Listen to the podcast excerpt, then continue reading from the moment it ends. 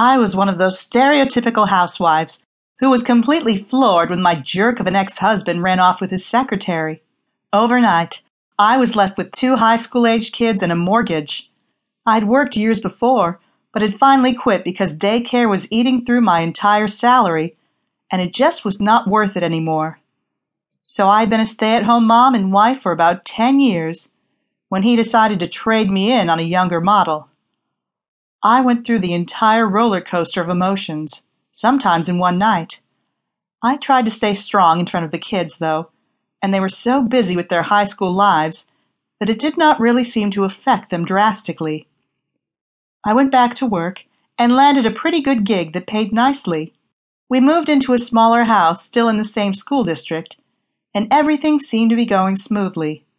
I found a nice support group of other divorced moms and we got together on a regular basis. They were a hoot. Some of them had sworn off men completely, and others were sleeping with anyone who came along.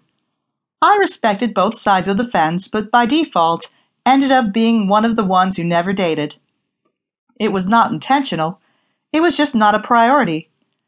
I joined a gym to get back in shape, and within a few months, I no longer felt like the clumsy old lady. A couple of the other moms were pushing me hard to date, but I just found one excuse after another. It's not like I was missing a whole lot. The ex and I had not really had an active sex life in years, so I had long ago written off that part of my life. One afternoon, I completely freaked out my daughter, though. At the encouragement of one of my friends, I was checking out some online dating websites. I did not realize she was still awake, and she wandered into the kitchen when I had one of them up.